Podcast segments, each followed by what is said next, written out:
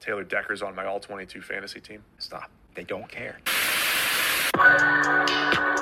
So the strategic component to this game is through the roof. Go, go, Your predictions, right? Your forecasting in fantasy football into how good is this player?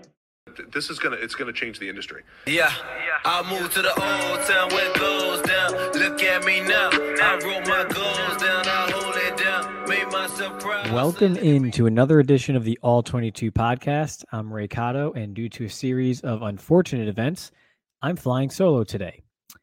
So, by now, you may know that I essentially live my life in countdown mode, right? Countdown mode to the draft, countdown mode to free agency, to training camp, to preseason, and finally, a countdown to the start of the NFL season.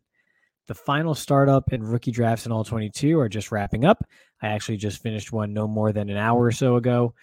Uh, and it's been a long off season. Hopefully, it's been a great, happy, healthy, and productive off season for all of you. Perhaps you graduated college, started a new job, maybe you entered into a new relationship, had a baby, made a baby, painted the house, did all the necessary yard work before week one, and read all the books and watched all the movies and documentaries on your to do list before week one. Or maybe you got dumped, or you're stuck at a job you don't like with a boss you don't like, or even worse, maybe you're a college football fan of the entire state of South Carolina, or maybe just maybe you caught COVID from a foreign country just before the start of this whole deal in a purely hypothetical situation that has nothing whatsoever to do with how I sound on the mic tonight. But whatever it is, we made it. We're recording here late night, early morning on the eve of week one's Thursday night kickoff between the Lions and Chiefs. So, as a reminder, be sure to cut down that roster to 53 players double check your injured reserve, set your depth charts, and get ready for the start of the NFL and the start of another year of all 22. Tonight, we're going to go over a start and sit at each position based on their week one matchups to hopefully help you make some of those depth chart decisions and get off to a good start in all 22. So, without further ado, we'll go ahead and start with quarterbacks.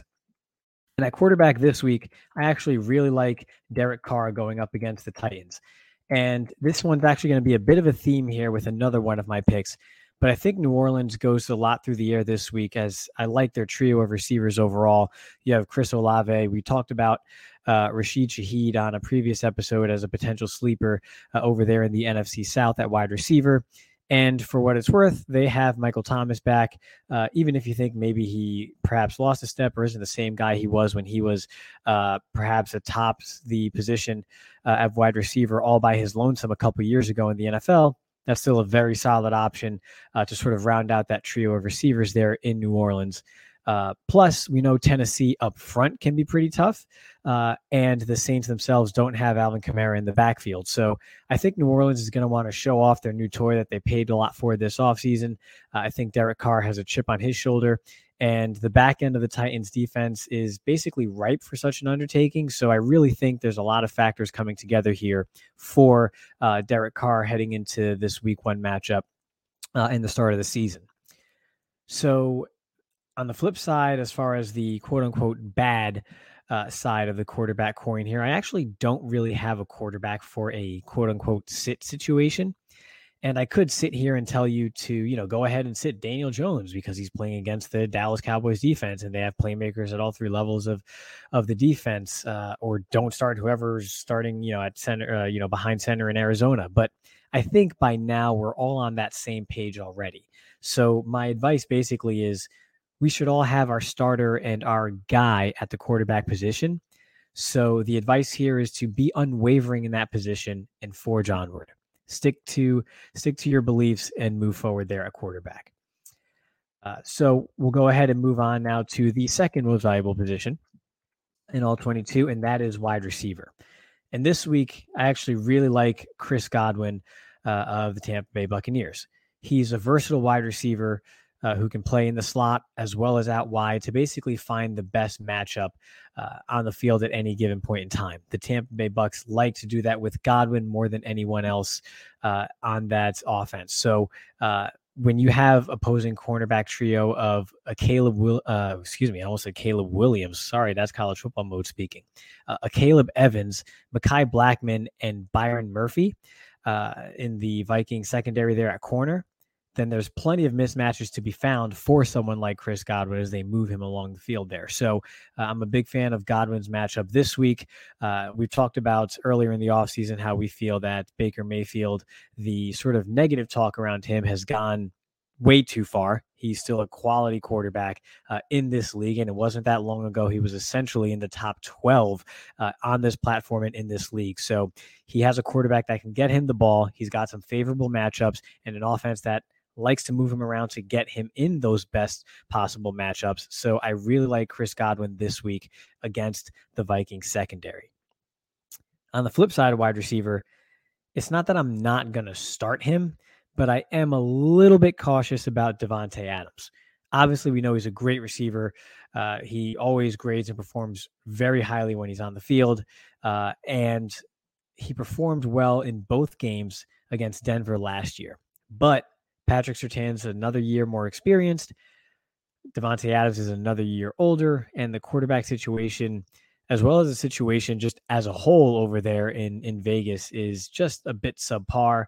Uh, it is on the road in Denver, so it's not that I'm benching Davante Adams, right? I mean, maybe if you have incredible wide receiver depth and you really have, uh, I don't know, four top ten type wide receivers in your lineup, then maybe you will decide to make a move and bench Davante Adams. But uh, it's not that I'm advocating to bench him so much, so that I'm just saying I'm kind of sleeping with one eye open uh, this week heading into his matchup because obviously Surtain's one of the best corners in the league.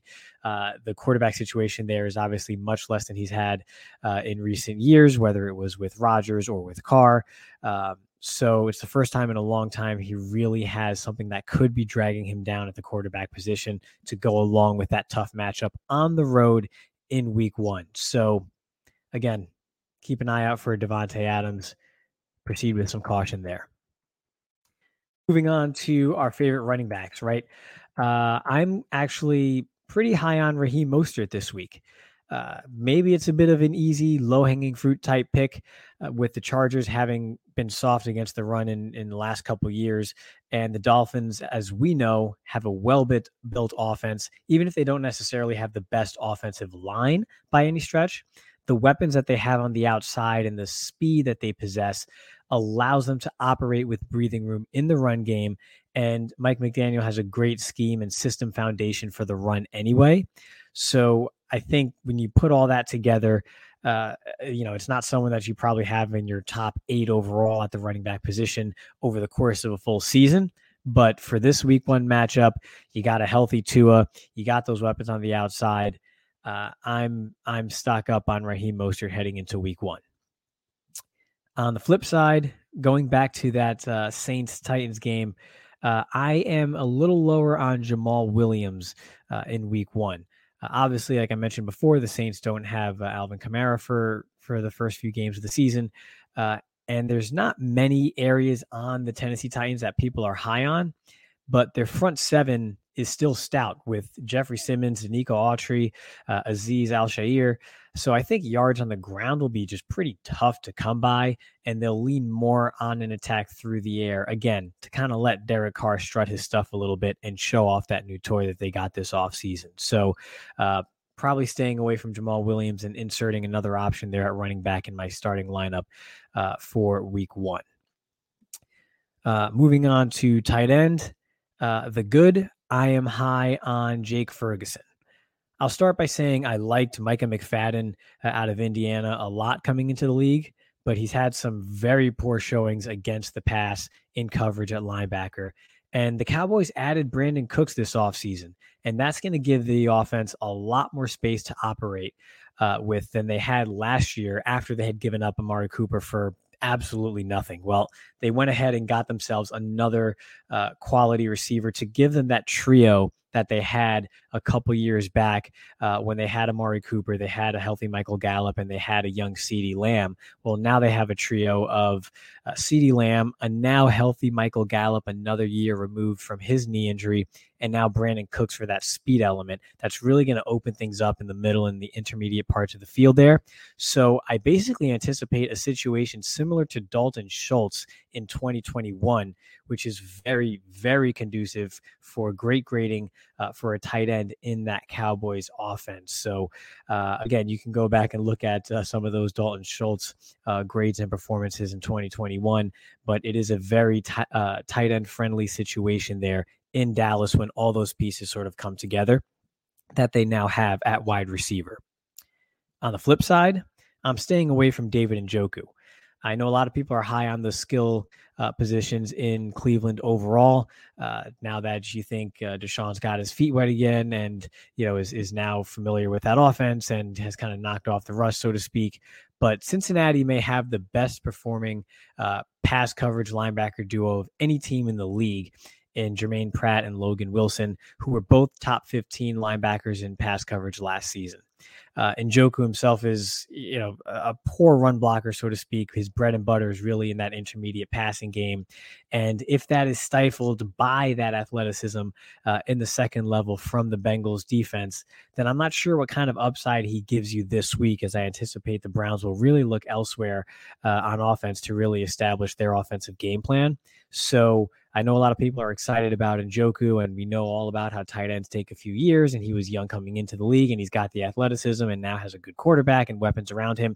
Totally get it. But for week one, I may be seeing steering clear of David Njoku if I have some better options that I may be more comfortable with.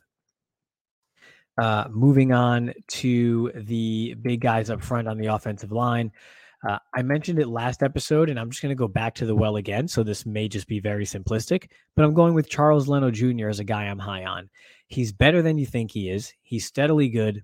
And I mean, he's going up against the Cardinals. I don't want to use this cheat code too often, right? I think for a lot of different positions for most weeks of the season, we can just go ahead and point to whoever is playing the Cardinals and say, yep, I think that's a great matchup for him. So stock up to this guy. Uh, so I get it that nothing more really needs to be said than that. Um, but again, this is an underrated player, an underappreciated player who has a great matchup. And I think after week one, there's going to potentially be a lot of hype uh, surrounding uh, Sam Howell after the showing that they put up against the Cardinals defense in week one.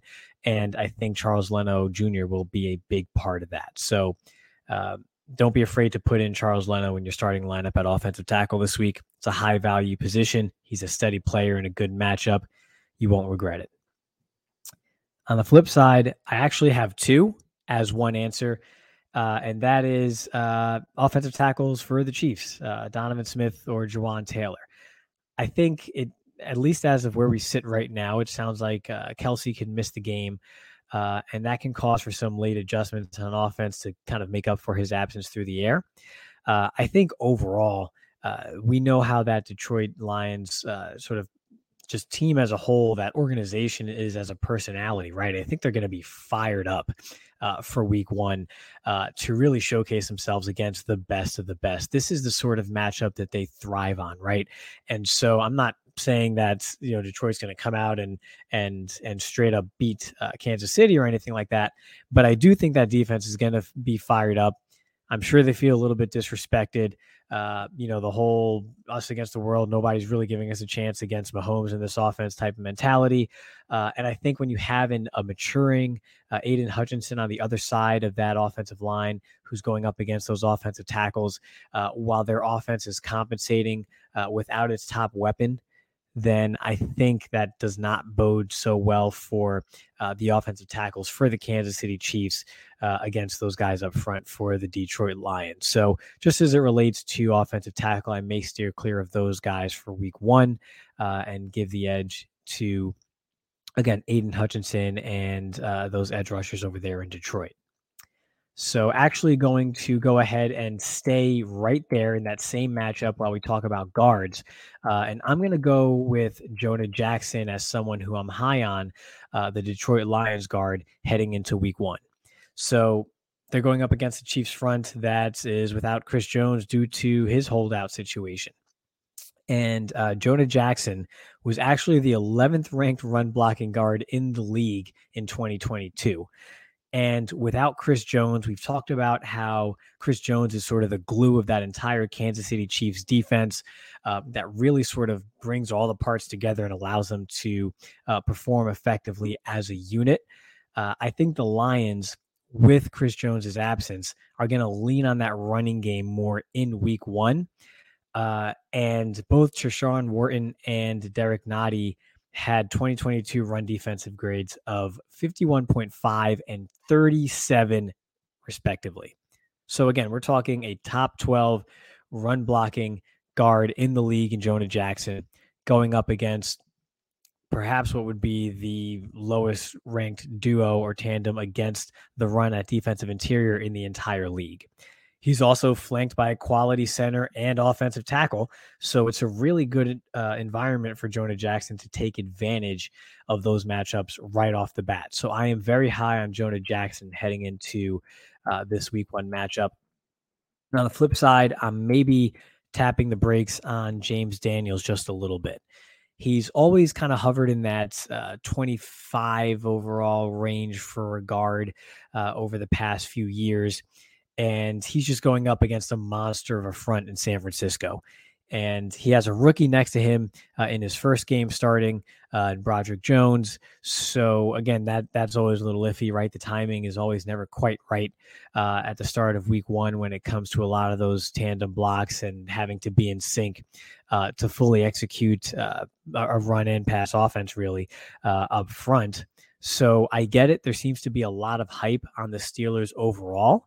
Uh, and I'm not necessarily disagreeing with it at a high level, but I don't necessarily love this matchup on the interior offensive line for the Steelers in week one. So I'm probably staying back a little bit when it comes to someone like James Daniels. Moving on now to the final offensive position that we haven't touched on yet, and that's center. And right now, I am high on Connor McGovern of the Jets heading into week one.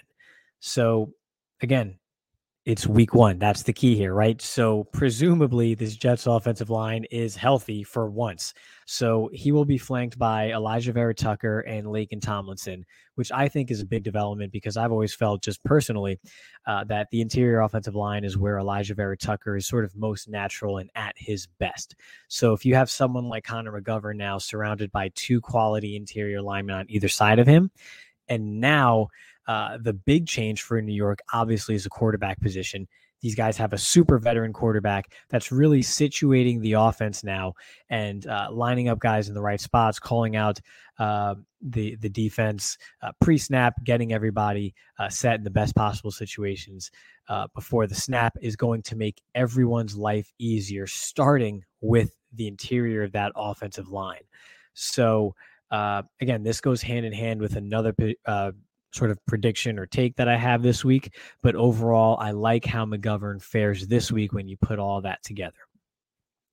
And on the flip side, Jarrett Patterson over in Houston. This is a rookie center uh, who's going to be starting for the Texans in his first ever game. This is a sixth round rookie draft pick out of Notre Dame who's going up against six foot, 355 pound sandbag Michael Pierce, along with 340 pound Travis Jones, who had a strong preseason uh, heading into his second year, and Justin Madubuike also on the interior of that defensive line. I mean, that is just a tough draw for anybody, let alone a rookie sixth round pick making his first start with a rookie quarterback behind him uh, as well.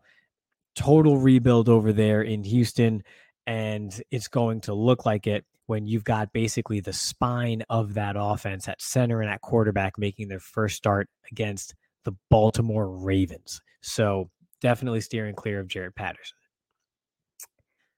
So before getting into the defensive positions, I just want to remind you all to hit that uh, like button, subscribe to the channel, or leave a great review uh, to support the channel wherever you listen to your podcasts. It goes a long way, and we great, greatly appreciate all your support. Moving on to the d- defensive interior players, we're going to start with the good again, uh, and I'm going with Grady Jarrett of the Falcons. We all know that the Panthers' offensive line isn't necessarily highly thought of, so selecting a defensive interior player uh, of their opponent isn't necessarily some great, uh, you know, hot take or revelation or anything. But uh, one other thing that the Panthers are on the interior of their offensive line is tall. Brady Christensen is a six-six former offensive tackle, uh, and they have Chandler Zavala on the other side, a rookie making his first start uh, at guard. So, you know, Grady Jarrett, as we all know, is six feet tall. So he plays low. He has great leverage and pad level, just fires off the ball and can just be just a pesky menace, snap in and snap out for any interior offensive lineman, let alone someone that already has a great disadvantage, an even greater disadvantage than most other guards do against someone like Grady Jarrett due to the disparity in height and how Jarrett uses that to his advantage. So he's been a disruptive guy. He's always been a disruptive player on the interior of the defense there. And I think that this is just uh, going to accentuate the strengths that make him so disruptive even more so than usual. So I'm a big fan of this matchup for Grady Jarrett heading into week one. And then on the flip side, I'm steering clear of someone like Ed Oliver. Again, it's not necessarily that I won't start him this week, um, because again, defensive interior is one of those positions where maybe you don't quite have as many quality options as you wish you did, uh, or that you feel comfortable starting on a weekly basis in all 22. Uh, so I get it. You may have to start someone like Ed Oliver regardless. He's just sort of a weekly plug and play guy for you. Uh, and if that's the case, totally get it.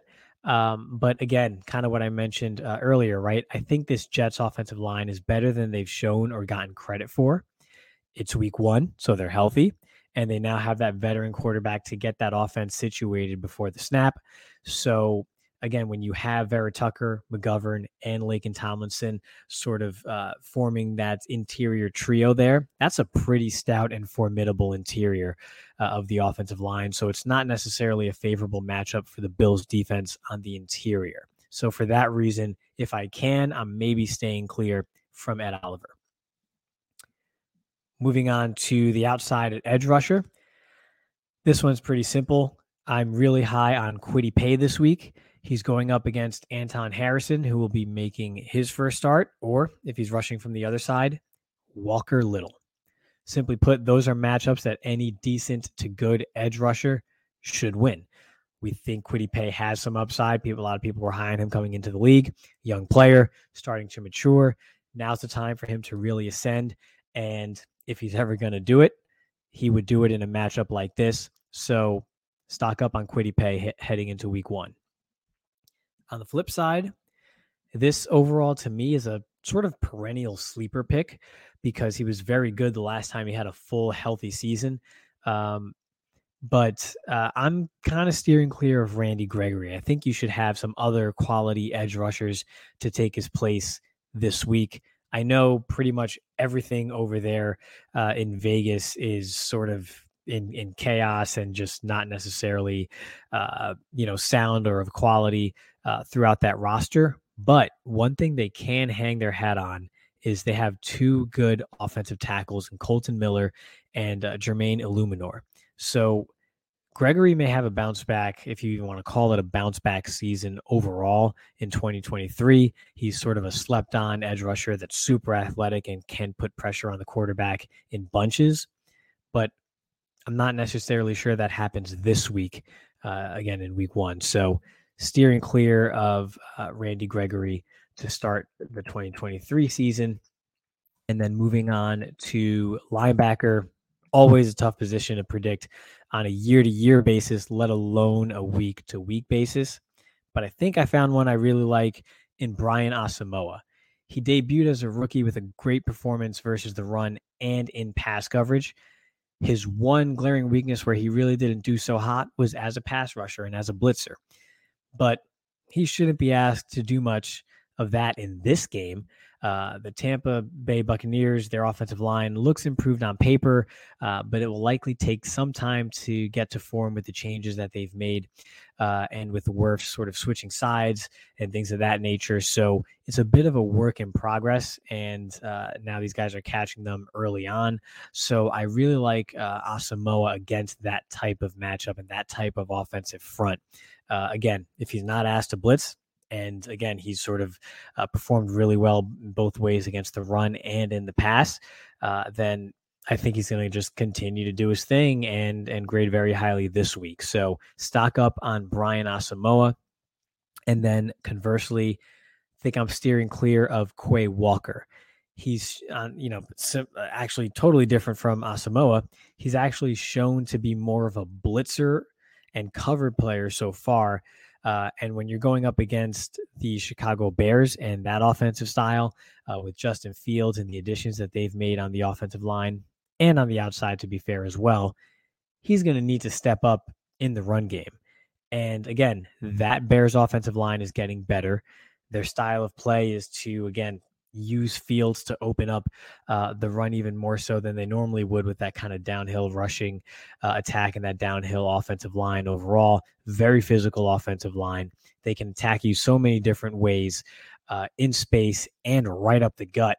Uh, in the ground game on offense that it really poses a tough matchup for linebackers and someone like Quay Walker, who is more of a blitzer coverage type player. So I'm steering clear of Quay Walker because it just doesn't really suit his strengths this week.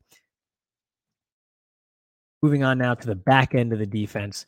Uh, I'm going to go ahead and shout out someone I think uh, has definitely sort of been forgotten and has been off the radar for quite a while, and that's Ronald Darby. Um, from an offensive standpoint, I'm really interested to see what the Houston Texans do. We kind of touched on it a little bit when talking about centers, but that offensive line is banged up and the Ravens are very stout on the interior. So you would think, okay, probably not a great day to run the football for Houston.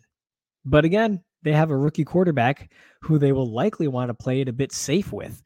And so, with that in mind, they don't necessarily have any elite wide receiver on the outside we've talked about how we like Nico Collins, and we do like Nico Collins.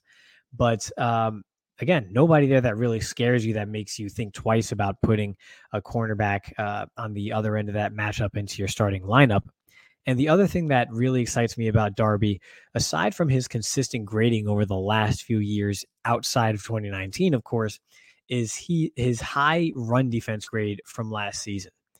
Uh, so again, his opponent's probably using a bland playbook to start because they have a rookie quarterback. So you know they're not, you know, they, they don't have that entire thing down pat just yet. So I don't see anything being thrown at Darby, who's a veteran in this league.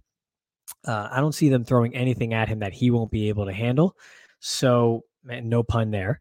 Uh, and so with that being the case, if they throw at him, great. I think he's up for the challenge. And if the Texans do try to turn it into a ground and pound game, we already talked about how that matchup doesn't necessarily favor them either. But even on the outside, Ronald Darby's a heck of a back end player against the run anyway, as he's shown last year. So I like Darby in that kind of contest too. So either which way that this game shapes out, I kind of like the way Ronald Darby matches up. So stock up on Ronald Darby. And then on the flip side, Carlton Davis, I'm steering clear of. He's a bigger boundary type corner when you're going up against the Vikings, obviously Justin Jefferson presents a challenge for anyone. But on the other end, even if he is fortunate enough to not be lined up opposite of Justin Jefferson on any given snap, now Jordan Addison is a quick separator who's just kind of like a headache inducing type receiver. Um, again, that gets in space quickly and really forces you to be on your game because he can get out of his breaks quickly and find separation at the top of his route just in the blink of an eye. And that doesn't really play into Davis's strengths, who's more of the hey, physically body you up, use the sideline to my advantage, use my size, use my length. Uh, I don't really love the style matchup here for someone like Carlton Davis. And we all know that styles make fights. So I'm staying away from that matchup if I can help it when it comes to Carlton Davis at cornerback in my lineups this week. Lastly, the very back end of the defense, we're talking about safety.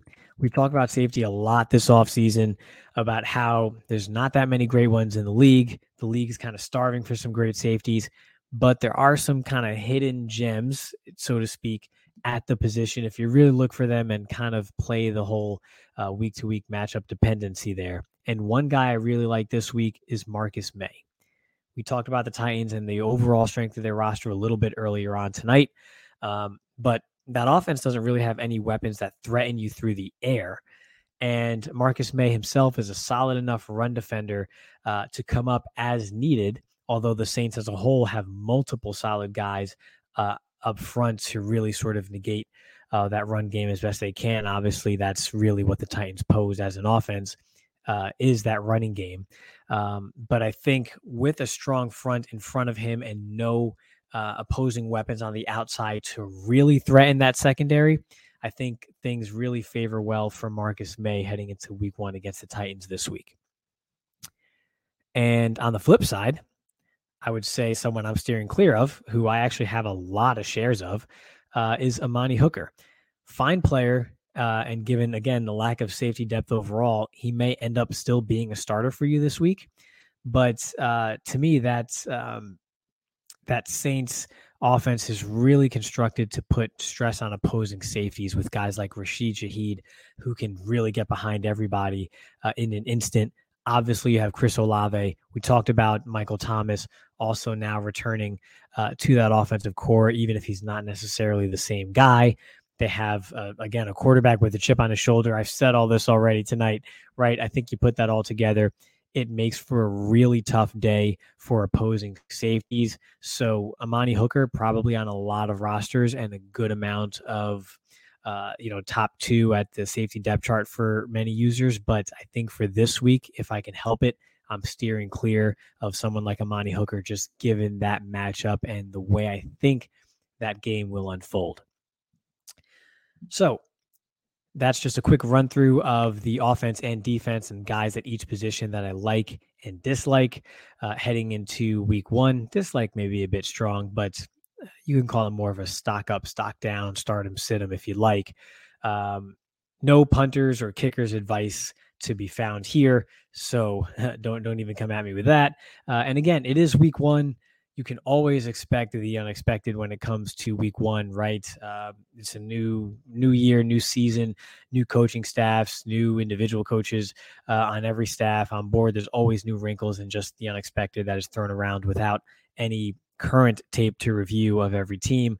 So perhaps this week has more volatility and variance in our predictions and prognostications than any other week for the remainder of the year totally possible. Maybe that's what I'll lean on as an excuse if uh, these these takes don't quite work out the way I think they will. But um, once again, we've made it. It's been a fun off-season journey with you all. Um, the response from all of you has been absolutely incredible, and we really couldn't be more excited to go through this upcoming season and beyond with all of you. Uh, you really do keep us going. So I'll do my best Chris impression here and remind you all to follow us on Twitter, Instagram, TikTok, and Facebook at all22 underscore PFF, and to subscribe wherever you listen to the podcast. Hit the like button or leave us a five star review to help support the channel. And thanks for tuning in.